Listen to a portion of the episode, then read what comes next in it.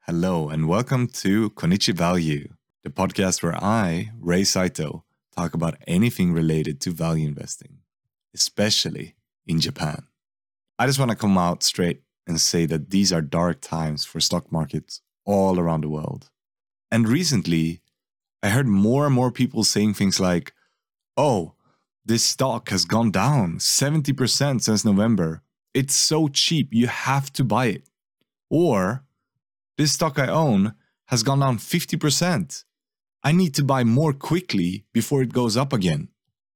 To be honest, when I see companies losing like 70% of their stock value in a short amount of time, I instinctively want to buy it. I mean, it feels like the stock will bounce back in no time.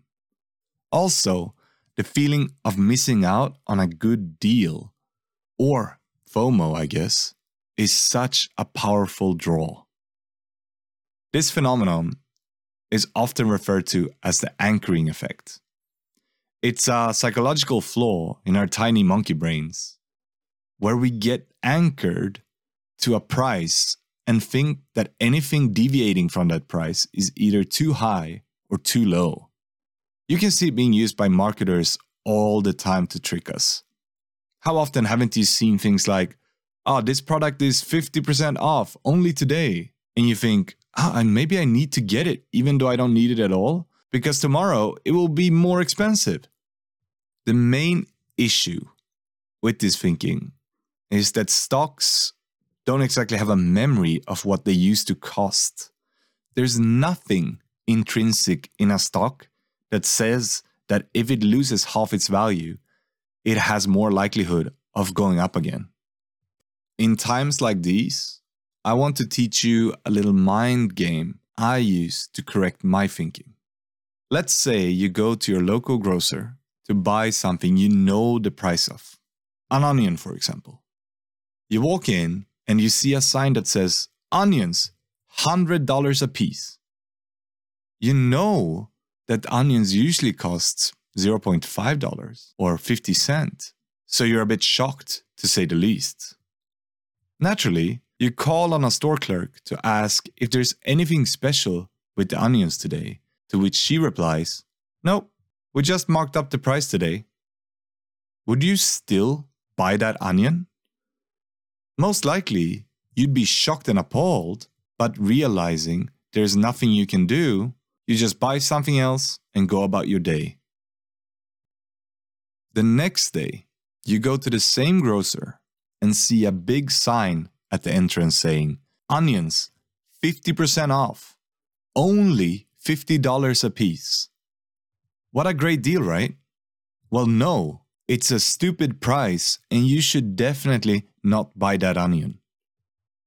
It's easy to understand why buying an onion for a hundred or fifty dollars is stupid. But when it comes to stocks, a lot of people seem to throw this thinking out the window. When a stock goes up 50, 100, or even a thousand percent, a lot of people think, wow, the stock goes up so quickly, I need to buy it before I miss out. Or when the stock loses value, people go, oh my God, it's trading at a discount. I need to buy more. What these people forget to think about is what the stock should be worth in the first place. Of course, knowing what you should pay for a stock is harder than for an onion. But if you know your stock well, you know when it's over or underpriced. I won't go into the details on how to calculate an intrinsic value of a company, but know that it should be based on the company's assets, its present profits, and its realistic profit potential in the near future. Naturally, if the company has a high realistic growth potential, it should be valued higher, but not astronomically high. Take Tesla, for example. It's a good company that makes profits and should be valued highly for that. But there is a limit. Even today, when it's fallen over 50% since the beginning of this year, it's valued around 100 times its earnings. That means with the earnings it has today, which will likely go down if we enter into a recession, it will take a hundred years before you get the money you invested in the stock back. If you think like that, I don't think you would buy Tesla even if it's at a 50% discount.